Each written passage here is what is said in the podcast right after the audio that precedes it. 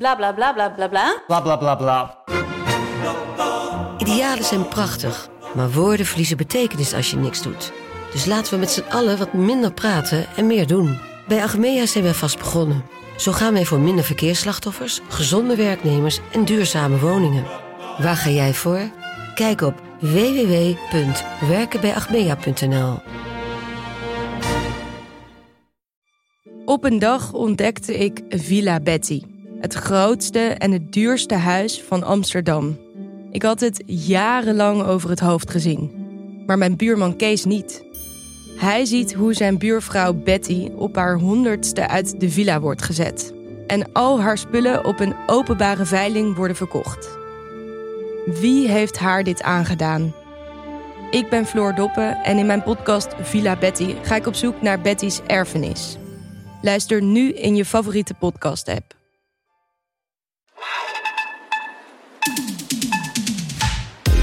Welkom bij VSR, voorheen Schaamteloos Randstedelijk. De podcast over alles dat je wel bent, maar niet wil zijn. Mijn naam is Doortje Smithuizen, tegenover mij zit Perre van den Brink. En zoals iedere week houden we onze luisteraars een spiegel voor. En onderzoeken we de paradoxale relaties met de systemen om ons heen. Restaurants, hotels, dokters, yoga-instructeurs en wc's op vliegvelden. Onze neiging om alles en iedereen te reviewen heeft de wereld veranderd in twee kampen. Kamp 1 is het kamp van de persona non grata's die één ster beoordeling krijgen. En het andere kamp is het kamp van de winnaars die vijf sterren reviews ontvangen. Waarom doen wij dit? Is dit wel goed? Hoezo is iedereen ineens een expert? Wat is het alternatief? Vandaag een review van reviewcultuur. Wauw. Maar eerst de actualiteiten.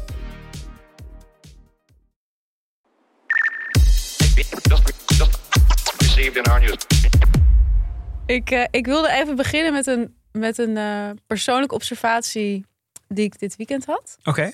Eh, ik maakte een wandeling. Ja. Dat doe Zoals ik wel eens. doet. Doe ik wel eens in het weekend. En ik liep door het centrum. Mhm. Overal Screaming Beans zaken. Oh. Ik denk dat ik er op een dus willekeurige wandeling heb ik er vier gezien. Nou, dat kan kloppen, want de vierde gaat ehm, eind deze De week oude open. koffiecompagnie Ja. heb jij gewoon eh de koffiecompagnie in. Buitenlooplijn. Ja, echt de Ja. meest iconische koffiecompagnie Ja. is door jou De, overgenomen. de stakes are high. Maar ik dacht wel in één keer, oké, weet je, wij zitten hier altijd ook een beetje de monocultuur, de drie WO's van deze wereld een beetje te bekritiseren. Maar ondertussen ben jij eigenlijk gewoon, eh jij bent heb- eigenlijk ook gewoon een W. Jij Ik, bent heb, gewoon ik heb geleerd van de beste dat je kritiek op het systeem mag hebben. En, daar zelf geld aan mag verdienen. een, een, een, een rol in kan spelen. Maar jij bent Dus gewoon ik, ik leg eigenlijk deze heel eventjes terug bij jou. Ik ben eigenlijk gewoon jouw koffie-imperium aan het woke-washen elke week. Zonder dat ik het door heb. Maar jij bent gewoon een koffiemagnaat eigenlijk. Ja, nee, dit is wel een serieuze vestiging ook wel. Ja. Eh, dit is echt wel bij far de grootste die we, die we, die we tot nu toe hebben. En Ehm, druk, samenwerkt met ITVA, zag ik. Ook. Ja, ook Ja. onderdeel van het brand Ja, universe. zeker. zeker. Heel welkom in ons brand universe. De woke radar. Ja, echt helemaal woke certified. Dus eh 3WO, eat your heart out. Nou, en ik was natuurlijk na die, na die pensioenaflevering hadden we toch een beetje dat, het, dat wij ons allebei zorgen moesten maken. Nou, jij zei, niemand Ja. doet dit. Ja, nou, maar nou inmiddels denk ik, het zit helemaal goed met jou. Met mijn pensioen. Jij gaat dat koffie-imperium gewoon Ja. inruilen voor een Ja. riant pensioen.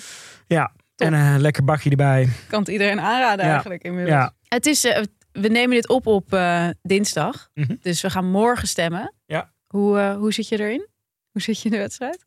Ik zit wel anders in de wedstrijd dan bij een normale verkiezing. Want ik, Ja, eh, dat, weet iedereen. Ja, Dus ik, ik vind het leuk. Ik ga morgen die, die, die verkiezingsavond vanuit dat perspectief beleven. oh, dus, dus ga je klein- ook kijken? Met, Ja, tuurlijk. Weet je. Ik, ik, dat lijkt me gewoon heel grappig om... Dat om- heeft mij altijd zo'n zo heftig geleken. Ja? En ik, ja, en ik Waarom altijd dan? als je op tv ziet, dan zie je zo. ook- Het is waarschijnlijk heel leuk als je partij wint. Dus bijvoorbeeld bij de VVD zal het vast een prima sfeer zijn. Mhm. Maar het lijkt mij zo. ik- Je ziet dan altijd zo van die verkiezingsavonden van de SP in eh, Enschede of zo, weet je wel. En die sfeer daar. Ja, ja, maar het is, kijk, het is ook natuurlijk een. een eh, eh, ik heb vervolgens die campagne gedaan, dus ik ga morgenavond vanuit die rol aanschuiven bij zo'n Ga je dan in verkiezingsuitslagavond. het Hotel Lurop of zo zitten? Hele Nee, Europese nee, nee. plek. Nee, wel een goeie. Ja, Nee, het is gewoon een heel bescheiden dingetje in Utrecht. oké. Ehm, maar wat ik wilde zeggen nog over wat jij net zei. ik denk niet dat het. Het gaat natuurlijk niet alleen maar over zo'n uitslag die avond. Nee, nee, het, is nee. ook, het is ook een beetje de rap party van, van je project, toch? Van, Ja. eh, eh, die campagnetijd Ja, is ja. voor zo'n partij echt een super intense tijd. En net als met een film, aan het einde ben je gewoon moe gestreden. Dus dan is die avond is hoe dan ook heel leuk, Ja. denk ik. ja, ik denk gewoon altijd aan, weet je wel, van die avonden dat de P van de A in één keer werd gehalveerd. En dat je dan Ja, zo'n leeggelopen sociëteit Ja. in eh, Den Haag of zo. Ja, en dat er dat dan zo'n NOS-verslaggever, zo Ron Vrezen of Ja. zo, nog Ja. net op Samson afliep van, hoe voelt dat nou? dat lijkt mij zo kut. dat, dat is Bijna wel- reden om nooit de politiek in te dat gaan. dat is een soort rap nooit- party van een film die al, die al uit de bioscoop is. gehaald is. Voor, Maar ik voel me af, want ik zag de laatste tijd zie ik eh, veel die partij Lef. Ken je Mhm. die? Dat is een soort jongere partij. Ja. Ik vind die zo'n geestige branding hebben. ja, Ja, ik, ik liep hier ook eh, nu weer naar eh, dag en nacht, zag ik die poster hangen. Hun poster is dus gewoon hun verkiezingsposter is niet nog een partij. Jawel, Lef. En hun tv-campagne is ook een soort heel, heel apart, heel low budget, maar dan wel een soort van wannabe A24-achtig Mhm. filmpje. Maar dan dus twee keer achter elkaar. ja, ja Precies hetzelfde daar, filmpje. Daar weet ik de verklaring voor. Volgens mij hadden ze gewoon geen geld Ja, nee, om een dat, langer dat heeft te maken met, met eh, je hebt eh, zeker zo'n partij dit heeft heel weinig activatiebudget. Eh, maar dan is daar de zendtijd politieke partijen. Die krijg je gewoon van de staat Mhm. als, je, als, je, als je meedoet. En, maar die slots, hoe, hoe, hoe lang die content moet zijn die jij moet aanleveren, dat is voor jou bepaald. Ja, ja, en in ja. dit geval is dat 90 seconden. Maar ja, jij maakt ook film. Eh, je weet dat het, hoe, hoe, langer, hoe langer het duurt, hoe duurder Hoe het is. duurder, ja, precies. Dus ik Eh, vond dat wel, wel grappig opgelost. Of zo. Ja, Dat, gewoon twee keer dezelfde ad doen, toch? En ik kwam erachter dat ik nog voor mezelf een rol heb laten schieten als lijstduwer van Lef. Want ze, Ja, ze hebben mij daarvoor gevraagd. ze zaten in de DM bij jou. Ja, ik heb nooit gehad. Maar dit is toch een, een, een nou ja, het is wel een beetje een late lijstduw. Zo'n dag na de Eh, verkiezingen dat deze podcast live komt. Ik weet ook niet of ik de aangewezen persoon ben. Nee? Wat ik wel leuk vind aan Lef is dat ze fantasie als een van hun kernpunten eh, hebben. Nou, ze zijn voor basisinkomens. En voor eh, de- de- niet, ze, ze willen geen anderhalve graad opwarmen, ze willen nul graden. Ja. Prima. De laatste, de laatste berekeningen die werden de- de- deze week bekend. Hè? De drie graden. Ja. De, stevend het op af. Ongelooflijk kut. Ehm, ik wist even niet hoe, verder, hoe ik vanaf hier naar George Santos moest gaan. dat is ook ongelooflijk Ook kut. kut. Ja, misschien wel. Ik vond wel het hele, al het nieuws rond hem. Ik Mhm. ga daar zo lekker op. Ik vind die man gewoon op de een of andere manier. Ik vind hem echt een wandelende tijdgeest, zeg Ja. maar. Dus zo'n republikeinse man die dan dat huis van afgevaardigden Ja. ingaat met een achteraf dus totaal bullshit verhaal over Het is een zijn leven, zijn loopbaan. Ja, Alles heeft die man verzonnen over zichzelf. Vond het dus heel grappig dat hij dus eh, bijvoorbeeld... Hij was dus niet Joods, bleek. Had hij Mhm. wel altijd gezegd. Mhm. Zei hij, ja, ik ben niet Jewish, ik ben Jewish. Dan ben je zo'n spinkoning. Maar goed, nu waren er dus... eh, Er was al langer bekend, volgens mij... dat hij uit de campagnekas geld had gehaald... om aan zichzelf uit te geven. Ja. En nu was dus nagaan aan. En dan was het ook weer eigenlijk te mooi om waar te zijn. Namelijk dus... eh, allemaal botox. Heel veel geld, vaak in één keer. Dus echt 1500 dollar aan botox. Nou, ik weet inmiddels door al die reclame hoe duur botox Wat, hoeveel botox zet je dan heb je je echt helemaal vol laten spuiten Ja. voor dat geld. En dus ook een keer had hij dan bij de Hermes eh 4.500 euro. Dat vond ik dan wel weer typisch de kut. Gingen ze helemaal uitrekenen wat hij dan wel niet had kunnen Zou kopen. hebben kunnen gekocht. Ja, nou, bij, Hermes kan je niet, niet zo heel veel. hele kleine tas had Ja. hij kunnen kopen. Ja. Maar goed, ik vroeg me wel af hoe. Kijk, oké, van campagnegeld mag je dat natuurlijk sowieso niet doen. Maar zijn dat zakelijke kosten? Is botox een zakelijke uitgave? Als jij een representatief beroep hebt, zoals George Sanders natuurlijk wel heeft. Ik vraag dit niet voor mezelf, overigens. Nee, Ik heb al eerder gezegd dat ik dat niet doe. een goede ehm, Maar ik- dokter kan dit rechtvaardigen. Toch? Zou ik zeggen. ja, want ik. Ah, je- je kunt hard maken, denk ik, dat, dat de kiezer eerder geneigd is om te stemmen op, Op een, iets jeugdiger, aantrekkelijker. Aantrek, nou, daar hebben we het in die botox-aflevering over gehad. Dat En mensen. Volgens de klassieke Mhm. Normen van wat aantrekkelijk en jong en sexy is, eh, daar past die botox look dan bij. Ja. Dus dan zou je het als een, ehm een Ik- mediaspend kunnen. Ja, toch? Kunnen, Ja, ik vind, dus, ik vind dat, dat, dat daar dus eigenlijk misschien iets te hard over geoordeeld wordt. Nou, nu ga ik dan door met jou weer meenemen in, in, in iets anders. Want Fijn, heerlijk. ehm, zoals de vaste luisteraar weet, Mhm. ben ik eigenlijk al een paar weken bezig met jou verder en dieper het digitale universum in te trekken. AI. Het, ik probeer jouw brand AI. universe te, te, te digitaliseren. Ja, fijn. En deze week, ik houd een beetje menselijk en simpel. Ik heb Juice Oké. ehm, eh, uit de AI-wereld.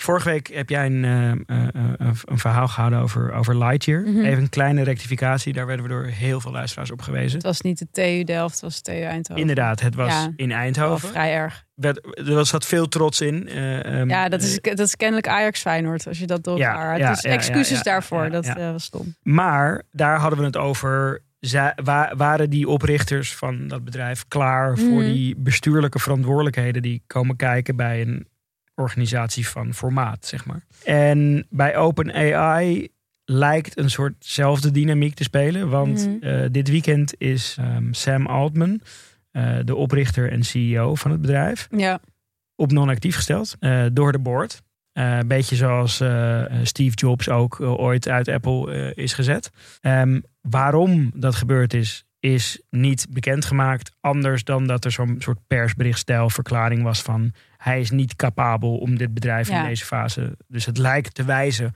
op een dergelijke dynamiek.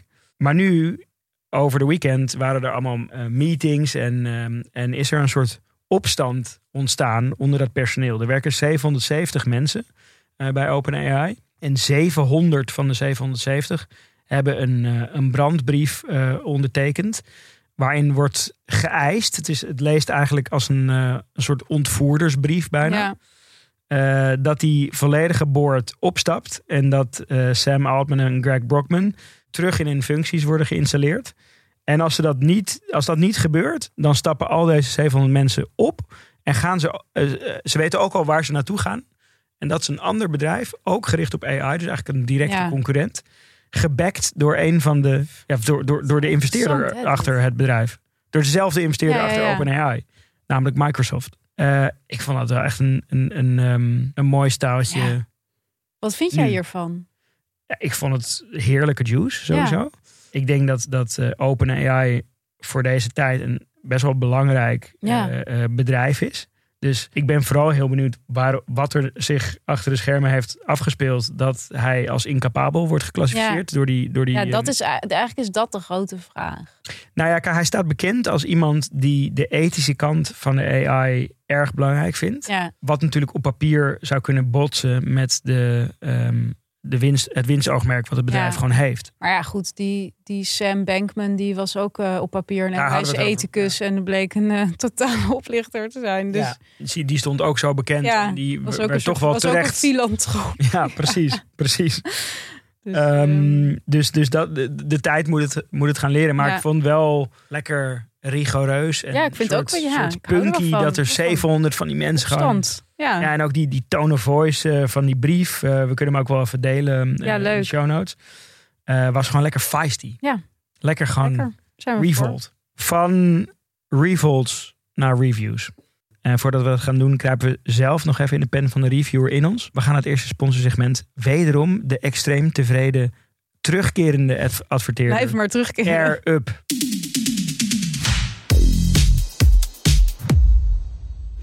Want wij hebben nog steeds de waterflessen van Air Up als sponsor. Want Air Up is de waterfles die water smaak geeft met geur. Met Air Up upgrade je je water met smaak door geur, zonder suiker, zonder toevoegingen, zonder rommel. Je kunt enorm veel verschillende geurpots op je fles klikken om je water smaak te geven. Er zijn er meer dan 25 qua smaken. Van cola, iced tea, bosvruchten, kersen, watermeloen, een van mijn favorieten. Zelfs iced coffee is er ook nog. ehm, Ongelooflijk. ik had net bedacht dat ik, die heb ik nog niet Kokos. geprobeerd. Kokos. Ja. Daar ben ik Wij ooit een zagen- keer door genaaid. We door zagen. Arco hier lopen, Ar- Arco van Alle Geschiedenis Ooit, Ja. met een groot pak kokosmelk, eh, kokoswater. kokoswater. en daar eh, werden wij heel enthousiast van. Ja, want stel, kijk, kokoswater heb ik ooit heel veel gedronken. En toen kwam ik op een gegeven moment achter dat het echt evenveel calorieën als pindakaas heeft ongeveer. Toen dacht ik van, Rare vergelijking. ja, ik weet niet, pindakaas zie ik Ja. als iets wat extreem veel cal- Ja, ja. calorieën heeft. Maar ehm, kokoswater in de air-up, Ja, nul calorieën. calorieën. Een pure eh, brain fuck Ja, Ik hoor niks geks. in één keer in Hawaii. Precies. Nul calorieën. Koop nu je Air Up waterfles via air-up.com. Daar vind je ook allemaal verschillende bundels met korting. Linkje in de beschrijving.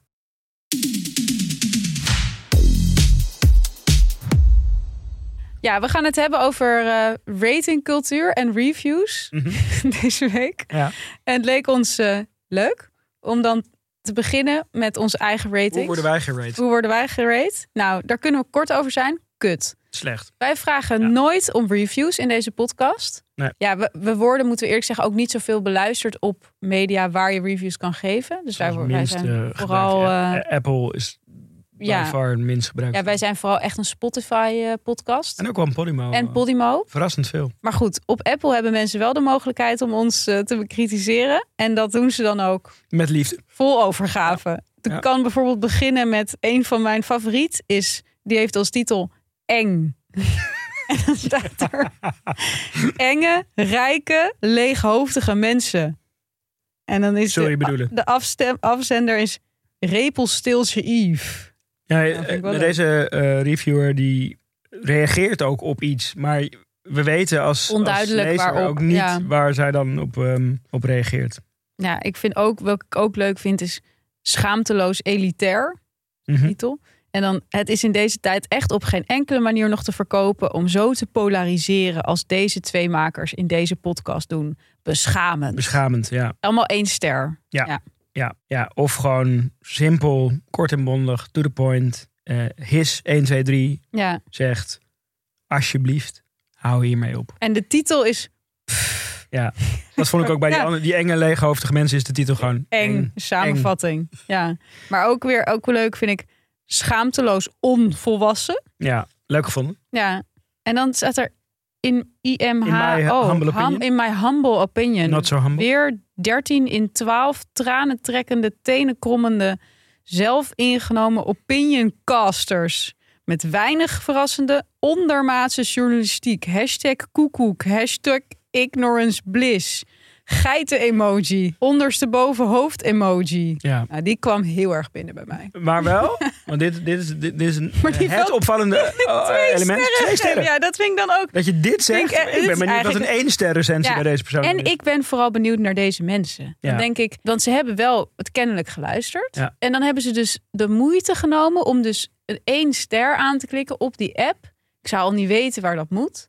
En dan dus de, ook dus echt na te denken van... oké, ik ga wil ze dus heel erg beledigen. Hoe ga ik dat dan doen en zo? Ja, en het wordt ook, want ik had gevraagd aan Timo van, kunnen wij deze mensen Benaderen. Leek mij echt superleuk om, om, um, om ze in te bellen. Dat kan dus niet. Ook niet als je de... Ja, leek het eh, jou echt superleuk om te bellen met ja. repelstiltje Yves? Ja, ja, omdat ik denk dat repelsteeltje Yves wel een toontje lager zingt als ze, als, Als- ze in als de hij jou podcast... aan de lijn eh, heeft. Ja, nee, dit zie je toch ook in die documentaire van... Johnny Bergman. precies. Ja. Dit is eh, van, je, je hebt een Of grote... bedoelde je sociaal tribunaal? Nee, ik bedoelde, ik bedoelde meer en Sunny Bergman en die van jou. Ja, ja. En je hebt ook nog zo'n zo'n fragment op Geen Stijl, volgens mij ooit. Dat ze, dat ze ook bij reaguurders Ah, ja, thuis ja, gingen ja. of zo.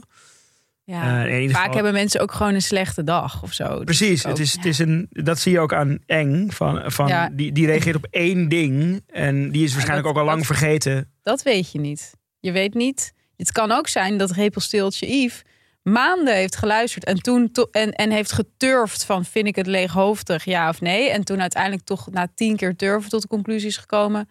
Ik moet dit openbaar maken. Mhm, ik moet mhm. dit het publieke domein ingooien. Want ik wil Ik ben- mensen echt behoeden voor deze podcast. Ik ben de klok, klokkenluider. Ja, ik ben de klokkenluider van deze podcast. Ja, ja. We zeiden het al, wij vragen nooit om ratings of vijf sterren. Want het viel mij ook op, wij hebben heel weinig ratings. Ja. Maar 100. ja ik weet niet, wat, wat is normaal? Nou ja, toen ben ik dus gaan kijken bij podcasts over media en de shitshow en zo. Die hebben echt veel meer ratings dan Ja, maar wij. ik maar weet die vragen Ja, elke keer. iedere En week. Ja, wij hebben dat Ja. nooit gedaan. Ja. Ik sluit niet uit dat we dat aan het einde van deze aflevering toch gaan doen. Ja, gaan we dat doen? Ja. Gaan we zien. Misschien. Misschien. We, we Hoe kijken belangrijk we het vinden Ja, precies. Ik, ik zit dus nu in een, in een periode. Iedere huiseigenaar gaat dit herkennen. Er is een Maar moment. of dat er veel zijn. Ja, precies. Dit wordt weer een niche, ja. Dit wordt weer alleen leuk voor Enge, huiseigenaren. Ja. rijke. Enge, rijke huiseigenaren. Aan alle enge, rijke First world eh, eh, problems. eh, nou, huiseigenaren. kom er maar in. Kijk, er is eh, zo'n moment dat alles tegelijk Kapot. Ja. stuk gaat. Ja. Eh, ik zit daar nu middenin. ja, dat is mijn, zo- mijn spaargeld gaat echt gewoon drastisch naar beneden. Want het zijn ook allemaal van die echt dure dingen, weet je? Zoals? Nou, ketels, eh Ja. eh, eh, laatste, hoe heet dat? Oh ja, dat kozijn. Kozijn. Daar was je ook weken mee bezig. Ja, gewoon, dat kost gewoon 6000 euro. Zoveel. Eén kozijn. Wow. Mijn ketel was kapot. Mhm. Dus wij gingen, wij gingen researchen, wij gingen reviews lezen, wij gingen grondig onderzoek plegen. Nou, wij vonden allerlei partijen wiens reputatie positief leek. We belden ze. Vol, Ja, geen tijd, niet beschikbaar, geen interesse. Het ging goed in de business, denk ik. ja. Op een gegeven moment kwamen we via via eh, eh, bij één partij. En die waren toevallig ehm, in de buurt. Nou, die, toen zeiden ze, weet je wat, we komen wel even langs. Dus eh, nog geen uur later waren ze er.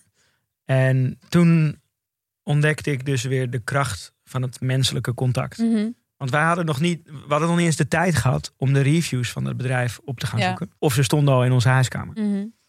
Praatje gemaakt, even gekeken.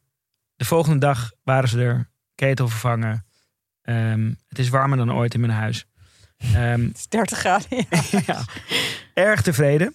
Maar ik, het, het was voor mij eh, een les van als je gewoon contact met iemand ja, hebt. want heb je uiteindelijk die reviews? Nee, Nee, het boeit je ik heb het ook achteraf nee, niet nee, eh, nee. bekeken. Want het was gewoon een leuk, fijn contact. Nee. En ik vertrouwde die mensen en het kwam goed of zo. Weet je? Nou, en dat is inderdaad precies ook waar we deze aflevering volgens mij over gaan hebben. Van die reviewcultuur staat ook een beetje dat soort contact in de weg. Precies. En eigenlijk zijn mensen die reviews geven, daar is ook heel vaak onderzoek naar gedaan. Daarom heeft ook onze podcast en bijna elk product online heeft alleen maar vijf of één sterren. Ja, behalve die, die twee sterren van, eh hoe heette die ook alweer? Ehm, niet niet eng, maar Ja, ja, nou ja, schaamteloos, onvolwassen.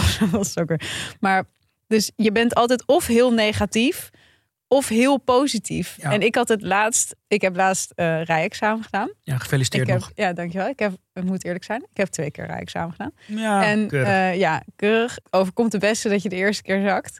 Eh, maar goed, ik had dus dat rijexamen gedaan, was gezakt. Hoe kut is dat? Gewoon dat gesprek aan die tafel Ja. en zo. Ik vond het echt zo verschrikkelijk. Ja. Maar goed, dus dan krijg je dus de dat dag. je nog die hele uitleg moet aanhoren. Precies, ja. Dat je denkt van, ik, het maakt me allemaal, maakt Ja. allemaal niet uit. En, eh, maar dan ga je dus naar huis en zo. Nou, dan eh, kom, probeer je er een beetje overheen te komen. Maar dan krijg je dus de dag erna van CBR... krijg je een mail van, hoe vond je het examen? Ja. Nou, kut, natuurlijk. Ja. Want ik was gezakt. Dus ik merk dat ik toen heel erg de behoefte had... om dus te zeggen van, nou, ik vond er he- helemaal niks. Niet gedaan. Nou, een paar weken later weer examen gedaan. Toen ben ik dus geslaagd. Kreeg ik weer die mail. Waanzinnig Nou, ik moest examen. me inhouden. Ik heb het eigenlijk dus niet gedaan. Want ik dus daardoor ook zag hoe, hoe, hoe belachelijk het is. Maar dat Ja. ik echt dacht, ja, nou, nu ze het me vragen. Ik vond het echt goed. Ik vond de sfeer goed. Ik vond die man aardig. Wel. Het, maakt het, het is zo ontzettend subjectief. Ja, En dat is eh, wat je eigenlijk in alle artikelen die je ook leest over dat rating.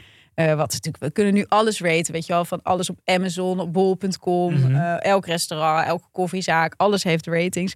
Maar het zegt eigenlijk niks over de kwaliteit van het product. Ze hebben bijvoorbeeld onderzoek gedaan dat ze dan pro- producten met bepaalde ratings van Amazon dan vergeleken hebben met dan een soort consumentenbondachtige instanties. En dan zie je dat het gewoon helemaal Anders. nergens op slaat. Ja. En wat je dus ook ziet, is dat mensen in hun oordeel eh, zich heel vaak door hele andere dingen laten leiden dan de concrete kwaliteit van het product. Bijvoorbeeld door eh, hoe andere mensen het product al hebben beoordeeld. Ja. Dus als, ander, als iets veel goede ratings heeft, is de kans dat ja. meer mensen gaan zeggen het is goed. En eh, Als hoe, iets duur is. ja, hoe hoger de prijs, hoe beter mensen iets raten. En dat kan ik me ook zo goed voorstellen. Dat mensen dan, dan hebben ze geld ergens aan uitgegeven. Die rating, die is dan waarschijnlijk nog meer voor hen zelf. Ja. Om te bewijzen Je van, wil gewoon dat die cashmere lekker zit. het was het waard. Ja. Die Loro Piana sokken die je voor jezelf Ja. Dus dat, dat vond ik heel interessant. Dus eigenlijk, ja, we zitten in een, in een wereld die steeds meer om die ratings draait. En ehm, eigenlijk zeggen ze dus heel weinig over de kwaliteit. Die prijsperceptie, daar hebben wij een sociaal experiment voor bedacht. zeker. Onze uh, onvolprezen Timo, die heeft weer een heel creatieve uh, manier gevonden om dit hele verhaal te illustreren en te onderzoeken. Timo, wil je het zelf vertellen of uh, zal ik het voor je vertellen? Um, ik kan jullie wel meenemen. Je wil, je wil ons meenemen. Ja, ik wil, ik wil graag dat jij ons meeneemt. Kom er lekker bij. Ja. Kom er lekker bij, jongen. Je weet wel, als je zodra je meedoet aan deze podcast, dat je keihard wordt aangepakt hè? in de ratings. Ja, het lijkt me leuk om dit even te testen, die kwaliteitsverhouding. Ja. Um, voor jullie staan twee bordjes patat. Mm -hmm. Um, eentje komt van een cafetaria met een goede Google review. En één bordje komt van een slechte. Ja, eentje komt van. Ga ik nog niet zeggen. Oh, ga je niet ja, zeggen. Ik dacht eerst even proeven. Het, ik moet wel zeggen, het ligt al een tijdje. Het, het, heeft er, ik, ik, het heeft er aantrekkelijker uitgezien. Het heeft er mooier uitgezien. Eigenlijk heel Podimo heeft hier al van geproefd. Daar heb je ook opnames van. Daar gaan we naar luisteren. Maar het leek me ook ehm, even leuk om met jullie te doen. Ja, heel mhm. leuk. Oké, we gaan het doen.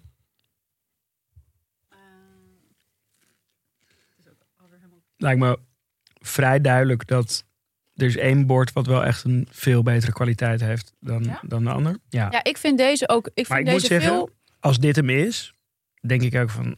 Maar want echt... ik vind wel die er veel mooier uitzien, die friet. Ja, nee, nee. Ik heb het gevoel dat, het, dat deze er consistenter uitziet. Ja, ja.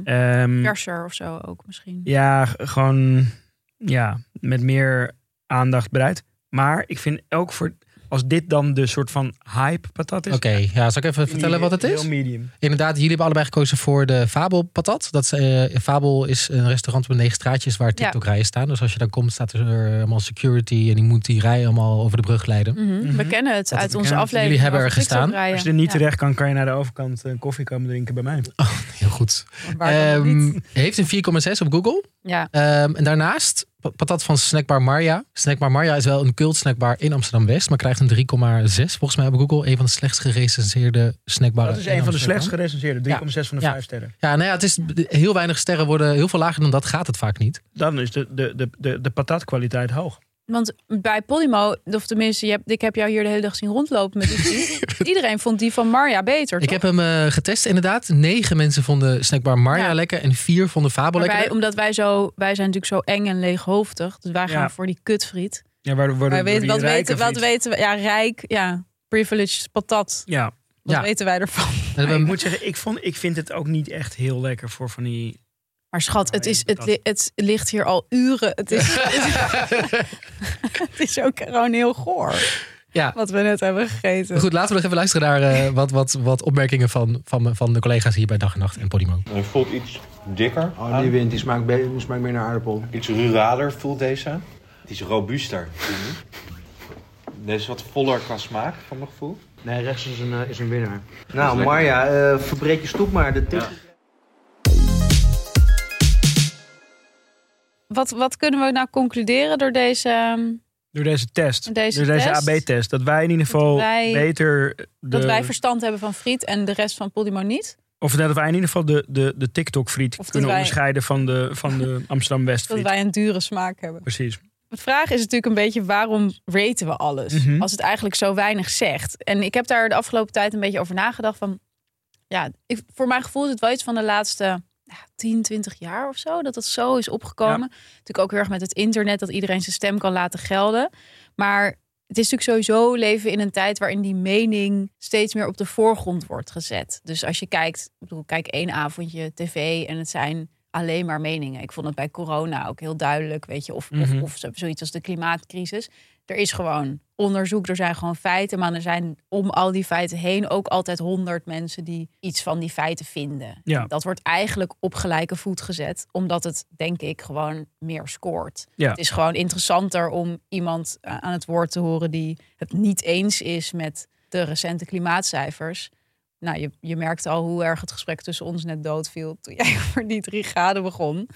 Ja, je wordt gewoon snel uitgepraat, weet je wel. En dan is er mening, dat is sappiger. Dus ik denk omdat we meer meningen zien, dat we ook het gevoel hebben dat het ja, meer normaler is of wenselijker is om overal maar een mening over te hebben. Mhm. Eh, ik denk dat die rating dat het ook heel erg te maken heeft met ja, die optimalisatiedrang die mensen hebben. Dus we hebben minder vrije tijd, hebben het gevoel dat we alle tijd die we hebben moeten optimaliseren. Dus willen we iets consumeren wat ja, objectief het beste is Mhm. of zo. Daarom zijn natuurlijk ook al die TikTok-rijen er. Dus mensen gaan naar Amsterdam. Wat ga je dan doen in Amsterdam in die 36 uur die je hier hebt? Ja, alleen maar de, de Best objectief beste dingen of zo. En denk dat dat dan ook weer, daar, wat daar dan weer onder ligt, is dat gevoel van controle. Weet je wel, zo'n gevoel van, ja, het is natuurlijk eigenlijk schijncontrole, maar Mhm. Je wil alsmaar het beste uit je tijd halen, het beste uit je leven halen. En dat doe je dan met in de hand, zeg maar, die Google reviews. Dat je zegt van, zie maar, ik heb het beste uit mijn tijd in Amsterdam gehaald, want ik heb daar friet gehaald. En dat is door iedereen beoordeeld als het best. Ja. ja, het past ook gewoon.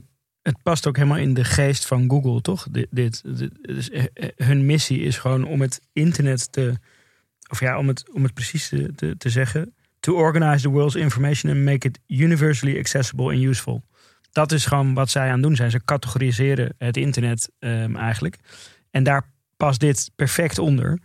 Ehm, en zij zien dit ook als een soort van service die ze de gebruiker verlenen. Ja, Maar tegelijkertijd zien ze het ook als een service aan de ondernemer. ja, Eh, want ze brengen, ze categoriseren het, eh, ze brengen je klandizie eigenlijk. Als ja je dat goed hoop doet. je dan. Als je het ja, goed doet. precies, dat hoop je dan. En dat is dan nog.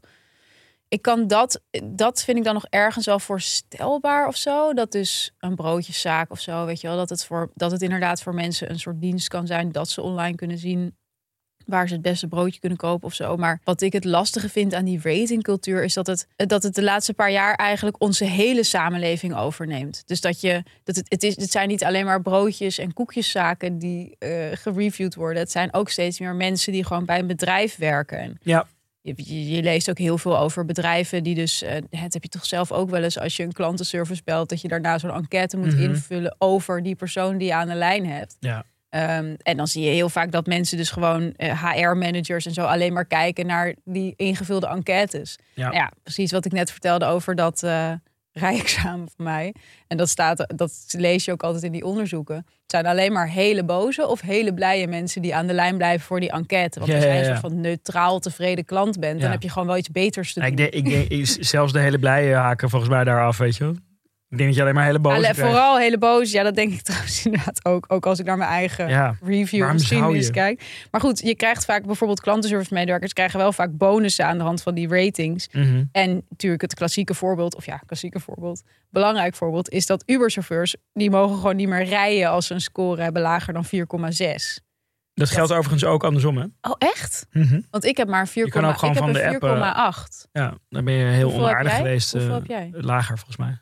Maar jij zit nog wel op de app. Ja, kijk jij eens. Ik mag wel leiden dat ik hoger heb dan jij. even kijken hoor. Wat had jij? 4,8. Ha, 4,87. Timo, heeft Timo heeft een 4,6. 4,6. Oké. Oh ja. Ah, En Julia? daar is het misgegaan. Die gaat nooit met de Uber. Die is niet eng en le- eh, leeghoofdig. Nee. Nou ja, en eh, ik had bijvoorbeeld tijdens het maken van eh, Sociaal Tribunaal, wat ik bijvoorbeeld heel interessant vond. Kijk, we hebben natuurlijk heel veel over cancelcultuur, weet je wel. Maar als je kijkt, waar zit nou echt het effect bijvoorbeeld van die online reviews en dat online haat, zeg maar, kan, ook, kan zich ook uiten in reviews. Mhm. Dan zie je dat dat voor bepaalde beroepsgroepen echt heel invloedrijk is. Dus Ja. bijvoorbeeld artsen. ehm, die hebben vaak, ja, die kan je gewoon ook online, kan je ook aangeven wat je van bepaalde artsen vond. Ja. Volgens mij kan dat gewoon op van die, ja, van die sites, dokter.nl of zo. ja, dat soort sites heb je. Maar je hebt dus, dus vaak, wanneer gaan mensen zo'n arts dan reviewen? Nou ja, als hij bijvoorbeeld een medische misser heeft gemaakt, Mhm. dan is het, kan natuurlijk heel erg zijn en heel Ja. veel impact hebben op je leven. Ja. En dan hebben mensen toch af en toe de behoefte om daar ja, iets over te zeggen in het publieke domein. Met als gevolg dat er dan vaak maar één review van zo'n dokter beschikbaar is. En dat is, deze man heeft mijn leven verwest. Ja, En dat is, dat is natuurlijk, nogmaals, het is natuurlijk heel gruwelijk als zoiets je overkomt. Maar het is ook wel heel intens dat dat dan de, de volgende patiënt die die dokter heeft en die die dokter googelt. Ja, die zal wel twee keer nadenken voordat hij zich door Nee, die persoon laat opereren. dit is wederom weer een voorbeeld van de age of average, toch? Dus, dus je krijgt alleen maar voorgeschoteld wat een soort voorspelbaar succes is. Dus als iemand, het wordt een soort self-fulfilling prophecy, toch? Van deze Ja. dokter eh, zal meer kritiek krijgen, misschien minder patiënten. En op termijn wordt hij eigenlijk gewoon uitgefaseerd, zullen we maar zeggen. Ja, Eh, en, en, en vice versa. Als er positieve recensies staan dan uh, ben je ook eerder geneigd om, om de ervaring als positief uh, te zien. Net als wat we net zeiden. Ja, dan ga je er minder sceptisch in. Ja, en dan ga, ga, wordt dat ook gewoon geleefd, zeg maar. Nou ja, en het is gewoon... Kijk, ik snap best voor werkgevers dat het handig lijkt of zo. Zeker als je een groot bedrijf hebt of zo. Om, om je medewerkers te laten raten, zeg maar. Maar het, het, het houdt ook een soort menselijkheid uit het werk of zo. Je had die situatie bij... Um, de Bijenkorf werd op een gegeven moment door Selfridges overgenomen. Mhm. En toen gingen ze ook over op een soort ander systeem. Waarbij die medewerkers dus ook beoordeeld moesten worden. En wat er mhm. dan dus gebeurde was dat ze dan als zo'n persoon die bij de Bijkorf werkt dan uh, iets had verkocht, dan moesten ze die klant meenemen naar een iPad en daar kon, kon die klant dan invullen wat die persoon van de, van de hele transactie gevonden had. Wat natuurlijk ja, ja. super ongemakkelijk. Elke week kregen ze dan ook een soort van gesprek met de leidinggevende aan de hand van die reviews. Maar ja, die, die, veel van die mensen die bij de Bijkorf werkten, ja, die, die werken daar al twintig jaar of zo. En die vonden het zo ongemakkelijk om dat te doen. Dus dat werd een soort hele, hele nare situatie. Die klanten vinden dat natuurlijk ook ontzettend ongemakkelijk. Ja. Dat is en, ook, het, het haalt ook helemaal het. Ik denk dat dat gewoon het grote probleem is met die ratingcultuur. Het haalt soort van het hele sociale ook uit zo'n interactie, toch? Want dan, stel je hebt een heel prettige ervaring met zo'n bijenkorfmedewerker gehad. En die gaat jou daarna dan meenemen naar zo'n iPad. Dan denk je toch ook. Ja, maar het, het, het, haalt het hele. De, de, de intentie. Uh, het, het, het, het zet de verkeerde prikkels voor die werknemer, denk ik ook. Ja.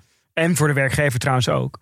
Maar het, het, het zorgt ervoor dat die werknemer eigenlijk dat systeem gaat proberen te hacken, toch? Van wat zijn de elementen uh, waarop mensen goede reviews geven, in plaats van hoe kan ik deze klant het beste helpen? Nou, en wat zie ik als een goede verkoper zijn of zo? Je, je hele eigen idee, je eigen, eigen persoonlijkheid wordt er, wordt er een soort van uitgehaald. En het doet mij ook heel erg denken aan uh, toen ik dus nog kleding verkocht uh, bij Flippa K.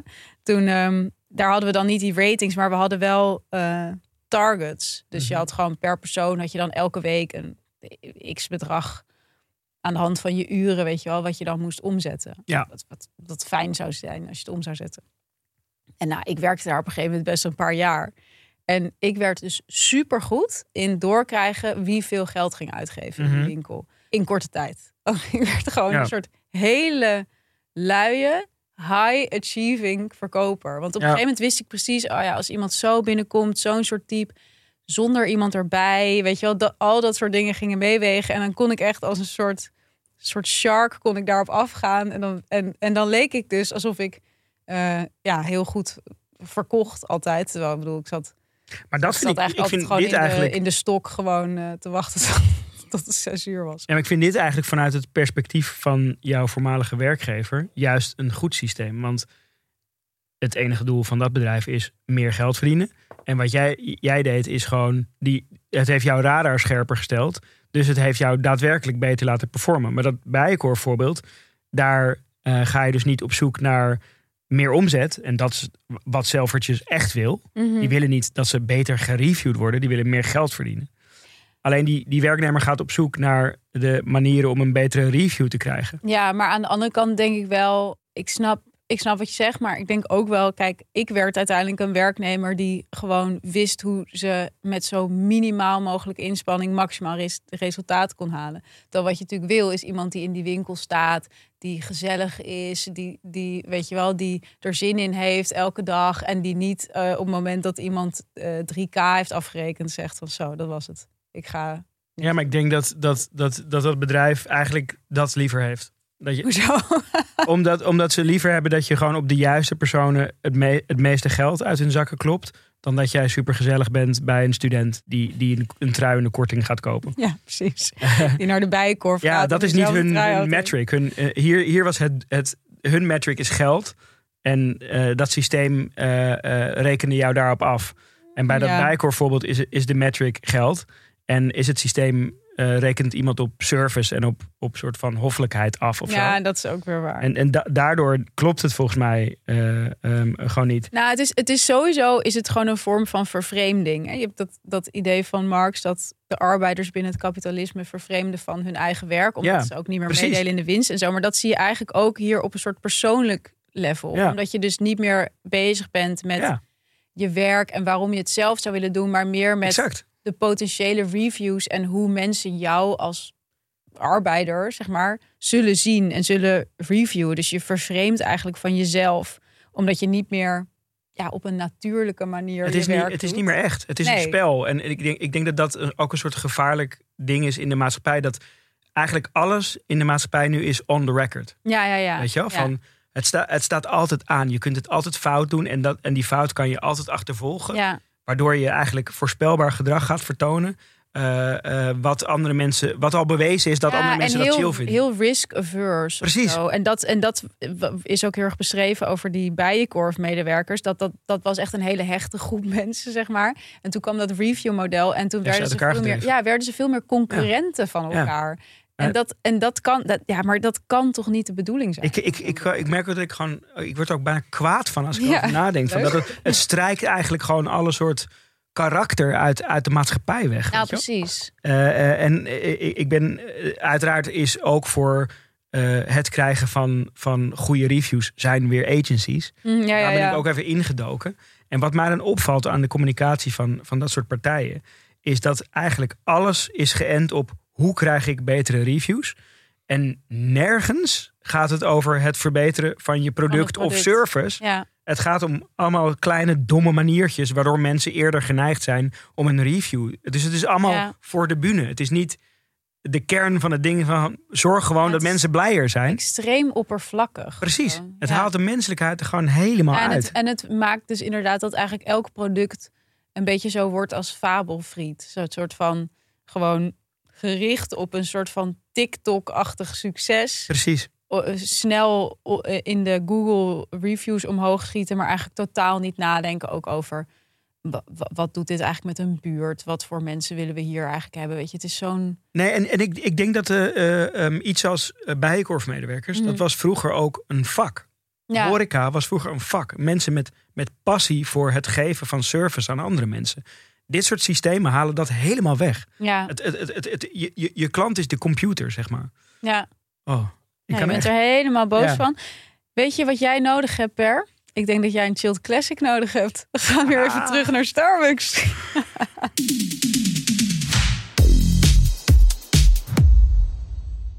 ja, want deze hele aflevering staat in het teken van terugkerende sponsors. Retentie is een waarde die ons belangrijk, of die ons aan het hart gaat. Um, we hebben wederom een sponsorship met Starbucks Chilled Classics. Jij, jij, jij haalde mij net uit mijn woede, zou ik willen ja. zeggen. Uh, ik maakte me net zorgen over de maatschappij. Tijd, ja. Jij trok mij daaruit ja. door een heel simpel ding. Een klein bruggetje waarmee je mij blij maakte. Mm. En me uh, in een beetje een soort wat chillere realiteit trok. Um, en dat is belangrijk, want het wordt aanbevolen dat mensen elke 60 tot 90 minuten 10 minuten de tijd nemen om te ontspannen. Voor ons ja. is dat op dit moment het opnemen van dit segment. Mm -hmm. We kunnen even ontspannen. Ja. En daarna gaan we weer terug die kille realiteit van de reviewcultuur in. uh, en met die Starbucks Chilled Classics kun je het perfecte momentje pakken om te ontspannen en op te laden. Hoe doe jij dit? Ja, dat is natuurlijk eigenlijk sinds uh, de vorige keer dat Starbucks onze sponsor was, heel, heb ik er ook over nagedacht. Uh, wat, hoe kan je nou het beste zo'n chilled classic consumeren? Uh, mm -hmm. wat, hoe kan je het optimaliseren? Het, het, ontspanningsmoment. En ik denk toch dat we het uh, moeten blijven combineren met systeemkritiek. Mm. Dat vinden sommige mensen ingewikkeld. Ja. Wij hebben daar helemaal geen moeite mee. Nee. Dus ik zou zeggen, pak af en toe toch lekker zo'n pil van Marx erbij. Ja. Marcuse is ook een heel goed... Uh, dat, is, dat is makkelijk te doen. Ja. Ook, uh, en denk na over je rol in het systeem. Denk na over je rol in het systeem. Waarom niet met een Chilled Classic? Neem op tijd 10 minuten rust. Take 10 is de hashtag die daarbij hoort. Bezoek de Starbucks Chilled Coffee hashtag Take 10 website voor extra tips en extra tricks. Binnenkort ben jij zelf Chilled Classic. Linkje in de beschrijving. Ja, nou ja, de mening is machtiger dan ooit, zou je kunnen zeggen. En tegelijkertijd, ik vind de mening ook faillieter Ja, dan ooit. Of ja. zo. Zo'n inflatoir ding geworden. En ik had het laatst heel sterk weer die realisatie toen eh, het Parool kwam met, met een recensie van de Beurt. Thaise snackbar Beurt. Had je die ook gezien? Mhm. maar je, jij komt waarschijnlijk ook al lang bij Natuurlijk. Beurt. Ja, en nou ja, dat is echt een instituut in Amsterdam voor mensen die het niet kennen. Het is een beetje een groezelige Ja, Thaise snackbar. ja. En je gaat daarheen als je brak bent, als je zin hebt in een soort van vettig, maar geruststellend Thais eten. Nog nooit, ook in de, in de, in de ellenlange geschiedenis van Beurt, hebben ze de, ook maar de pretentie Nee, gehad om de beste Thai Precies, van ze hebben Amsterdam te zijn. totaal geen culinaire pretentie, maar wel heel veel cultstatus. Precies. Nou, er was dus de recensent van de Volkskrant, die was eh, naar de Thaise snackbar Beurt gegaan en die had daar alles gegeten en die was tot de conclusie gekomen dat het niet een hele goede Thai was. En ze zei, ja, er zijn betere Thaise restaurants in Amsterdam en ze gaf een zes. Mhm. Nou, toen vervolgens had dus Nico Dijkshoorn eh, een column geschreven in dezelfde krant, Parool, over de beurt. En die was, ik ben niet altijd fan van Dijkshoorn, maar deze was wel heel geestig. Raak. Ja, hij zei zoiets van, beurt is de snackbar waar je naartoe gaat als je ontslagen bent, als Ajax weer heeft verloren of er een andere man op je vriendin blijkt te liggen of zo, zoiets. Mhm. Hij maakte het gewoon helemaal af. En Ja. ik vond het. Ik, ik, dacht, wat ik vooral dacht was, ja, allebei die meningen zijn waar. Want Mhm. ja, ik heb ook vaak ergens anders beter Thais gegeten dan bij Beurt. Maar aan de andere kant, wat Dijkshoorn zegt, is ook helemaal waar. En dat maakt, als je het dan een cijfer zou geven, het eigenlijk weer een tien of zo. Weet je wel? Dus Mhm. ik vond dat zo'n goede illustratie van dat eigenlijk die meningen, ja, wat heb je er eigenlijk aan? Heb, jij, heb je niet ook wel een soort zekere ehm, ironie die je bedruipt dat Ja. wij het nu over het failliet van de mening hebben in een, in een, in een podcast waar wij gewoon iedere maar weet je wat nou zo fijn is? Dat gaan wij zeker weer terugzien in de reviews. Ja, precies. Die hebben dit al lang, die hebben al na vijf minuten Ja. hebben ze dit al gekomen. Die is al geschreven. dus Wij hebben daar de hele podcast voor nodig. Ja, nee, absoluut. Dat, daar, ben- dat ben ik helemaal met je eens. Oké, maar laat ik dan nog wel even proberen eh, mezelf, mijn salaris nog waard te maken Ja, in dit uur. Want wat wel ook heel interessant is aan die reviews, is dat ze natuurlijk. Ze zijn niet meer alleen individueel en ze zijn ook niet meer apolitiek, omdat ze zo ja, veelvuldig worden gedeeld en zo'n groot onderdeel uitmaken van ja, het digitale netwerk, de manier waarop we keuzes baseren. Ehm, ze vormen gewoon onze leefomgeving. En ik vond eh, een heel sterk voorbeeld in de Atlantic. Daar werd een onderzoek in beschreven ehm, naar de invloed van Yelp-reviews op gentrificatie. En dan nemen ze dus twee wijken. Greenpoint is dan een meer witte wijk. En Bedstuy, zeg je dat zo? Bedford Stuyvesant. Ja, ehm, dat is dan eh, een voormalig, of dat was ooit een zwarte wijk. En dat is nu heel erg aan het gentrificeren. En dat Mhm. wordt dus steeds witter. Mhm. En wat je dus ziet, is dat in Greenpoint hebben die reviewers heel veel respect voor, zeg maar, ja, de traditionele zaken die daar zitten. En dat zijn dan vaak Poolse zaken en zo. En dan zeggen ze van, nou, heel leuk, dat hoort heel erg bij de buurt, het is heel authentiek. Maar in Bedstuy, waar dus die zwarte bevolking heel erg wordt verdrukt door ja, nieuwe witte bevolking, worden dus juist de traditionele zaken die dan van zwarte eigenaars zijn bijvoorbeeld, vaak heel negatief besproken. En worden juist de hippe nieuwe zaken heel erg bestempeld als goed voor de buurt, eh, leuke toevoeging en zo. Ja, Dus ja. eigenlijk zie je eh, wa- wat er gebeurt, is dat de mensen die dus daar aan het gentrificeren zijn, eigenlijk hun eigen gentrificeren een soort van kracht bijzetten door via Yelp de gentrificerende zaken, zeg maar, als beter te bestempelen. Waardoor er natuurlijk meer klandizie komt en waardoor dat Maar is dat- gentrificeren. Ik zit te denken, want die, die, die, die, die Greenpoint Point wijk, dat, dat is inderdaad een soort Poolse-achtige wijk. Die ook gegentrificeerd is. Mhm. Maar is dit niet gewoon meer racisme? Ja, dat is, het is dus een racistisch ding. Ja, Kolonisten, ja. die, die reviewen dan dus die Poolse zaken als, wel als, authentiek en Ja, positief. En datzelfde in, in, Ja. in, in, in, in Bed-Stuy. ja. Dat is precies het punt wat die onderzoekers maken. Wauw. Heftig, hè? Ja, heel treurig. Dus het is niet, eh, het is niet zonder gevolgen, wil ik maar zeggen. De reviews. En het zijn natuurlijk altijd hele subjectief vormgegeven dingen die voor heel veel mensen effect kunnen hebben. Ja, in dit geval laat, la- laten die reviews dan heel erg die bias. maar Ja, een Ja, bias. racistische Ja. eh, point of view zien. Ja. Weet je wat ik ook met die, met die, met die reviews heb? Nou,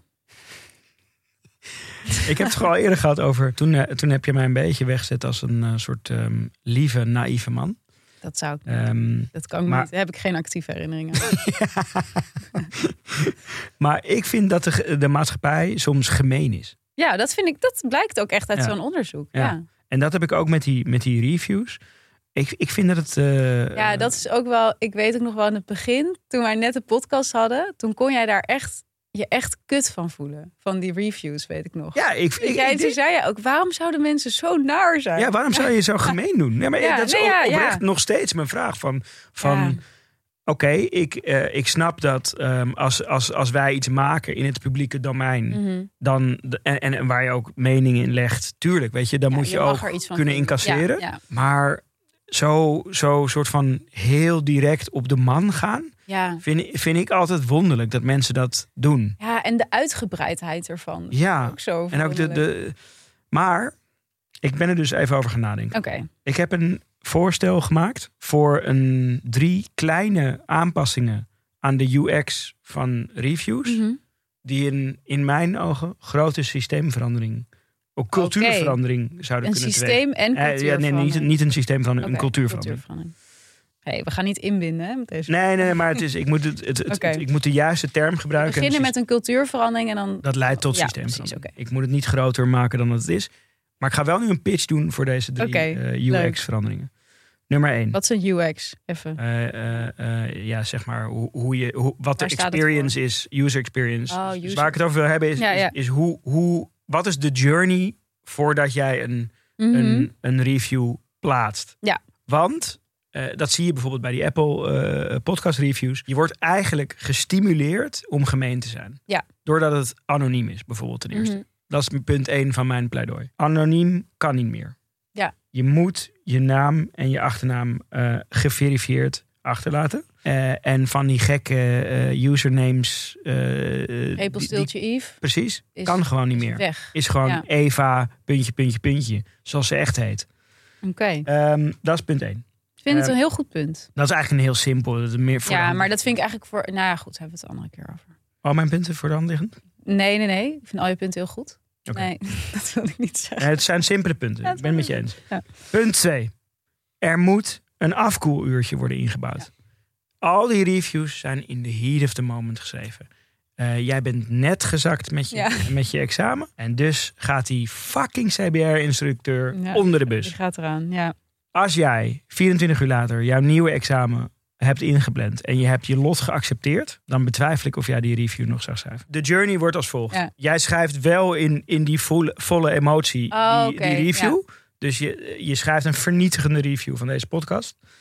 Je, je drukt submit en er, en er wordt automatisch een afkoeluurtje in. En dan, en, dan, en dan een dag later of zo wordt gevraagd van wil je dit nog, sta je hier nog steeds achter? Exact. We hadden laatst en, en misschien moet er ook wel een disclaimer bij komen van mhm. eh, eh, eh, dit is wat dit met mensen kan doen. En dan heb ik het niet over deze tere podcasters. Maar dan heb ik het wel over, bijvoorbeeld kwetsbare horecaondernemers. Of die artsen of zo. Ja, precies. precies. Wees je bewust. We hadden laatst iets grappigs dat iemand had ons een bericht gestuurd over de kritiek op ons dat we te veel uit de Atlantic citeren. En die had gezegd: als ik een abonnement op de Atlantic wil, dan neem ik het wel. En toen had ze daarna een uur daarna gestuurd. Sorry, ik neem het terug. Inderdaad, inderdaad, inderdaad. Nou, dus dit is hier de, de validatie dus van dit punt. Dat vond ik echt een van de ehm, leukste. Dus je moet hem daarna opnieuw bevestigen en dan wordt hij geplaatst. En het laatste punt, en dit is mijn pleidooi voor minder gemeenheid en meer menselijkheid in de wereld. Je, je submit die review. Eerst gaat die ehm, naar de ondernemer toe. Die krijgt de kans om daarop te reageren. Uh, die kan niet tegenhouden dat je die mhm. review plaatst. Mhm. Maar die kan wel, voordat hij gepubliceerd wordt, met jou in gesprek gaan. Kom je er met z'n tweetjes uit, dan trek je hem in. Kom je er niet uit, dan publiceer je hem alsnog. Ik denk dat als deze drie punten uh, uh, zouden worden ingevoerd, dat um, de slechte culturele impact van die mhm. reviews substantieel wordt verminderd. Maar je doet eigenlijk niks aan de, aan de zeg maar, de positieve reviews die nergens op slaan. Dus dat fabelvriend um, door ehm. iedereen maar bejubeld wordt. Jawel, dat doe je ook wel. Dan moet je ook zeggen van uh, wil je nog steeds vijf, moet je ook afkoelen. Maar ik denk dat dat, dat, dat, precies, dat daar precies een of andere ja, ja. Uh, uh, Britse toerist die denkt de volgende dag ook wel van ja, ga ik really deze review over Fabel die is dan niet meer stoned. En ja, ik was volgens mij ook best wel stoned toen ik het at. Uh, Nee, ik doe het toch niet. Dus ik denk dat je ook een realistischer beeld. Uh, nee, dat denk ik. Ik vind het drie hele goede punten sowieso. Dus uh, ja, ik vind eigenlijk dat ik zou ze doorvoeren. Ja, ik, ik, wil, ik wil toch, ik wil gewoon aan tafel met Google hier. Nou, ik denk dat dat heel dichtbij is inmiddels. Eh, in de tussentijd, concluderend, was natuurlijk wat er een beetje in de lucht hing van gaan wij onze luisteraars uh, om goede reviews vragen? Ik, ik wil het op nee, Apple. Ik wil het niet. Ik denk dat we het niet gaan doen, Nee. maar dat we wel gaan vragen om iets anders goed te reviewen, te raten. Namelijk, hoe heette die snackbar ook alweer, Timo? Marja. Marja. Snackbar Marja Ja. in Amsterdam West. Help Marja de winter door. Die heeft het gewoon veel meer nodig dan wij. Precies. Nou, overigens een 3,6 op, op schaal van 5 vind ik ook. Ja, Marja zij- zit er niet Marja, extreem ik, slecht ik in. wil Marja voor het einde van het jaar naar de TikTok. ik wil TikTok zeker dat. Marja meer eh, het beter doet ten opzichte van Fabel. Dat, Ja. dat, eh, dat zeker. En hou eens op met dat gemene. Doe eens gewoon. Ja, Maak dus eens contact willen- met een mens. Dus deel die dan met ons. Hè? Dus de meest creatieve, positieve ratings voor Marja. Ja. Snackbar Marja. Dankjewel. Dank jullie wel. Tot volgende week.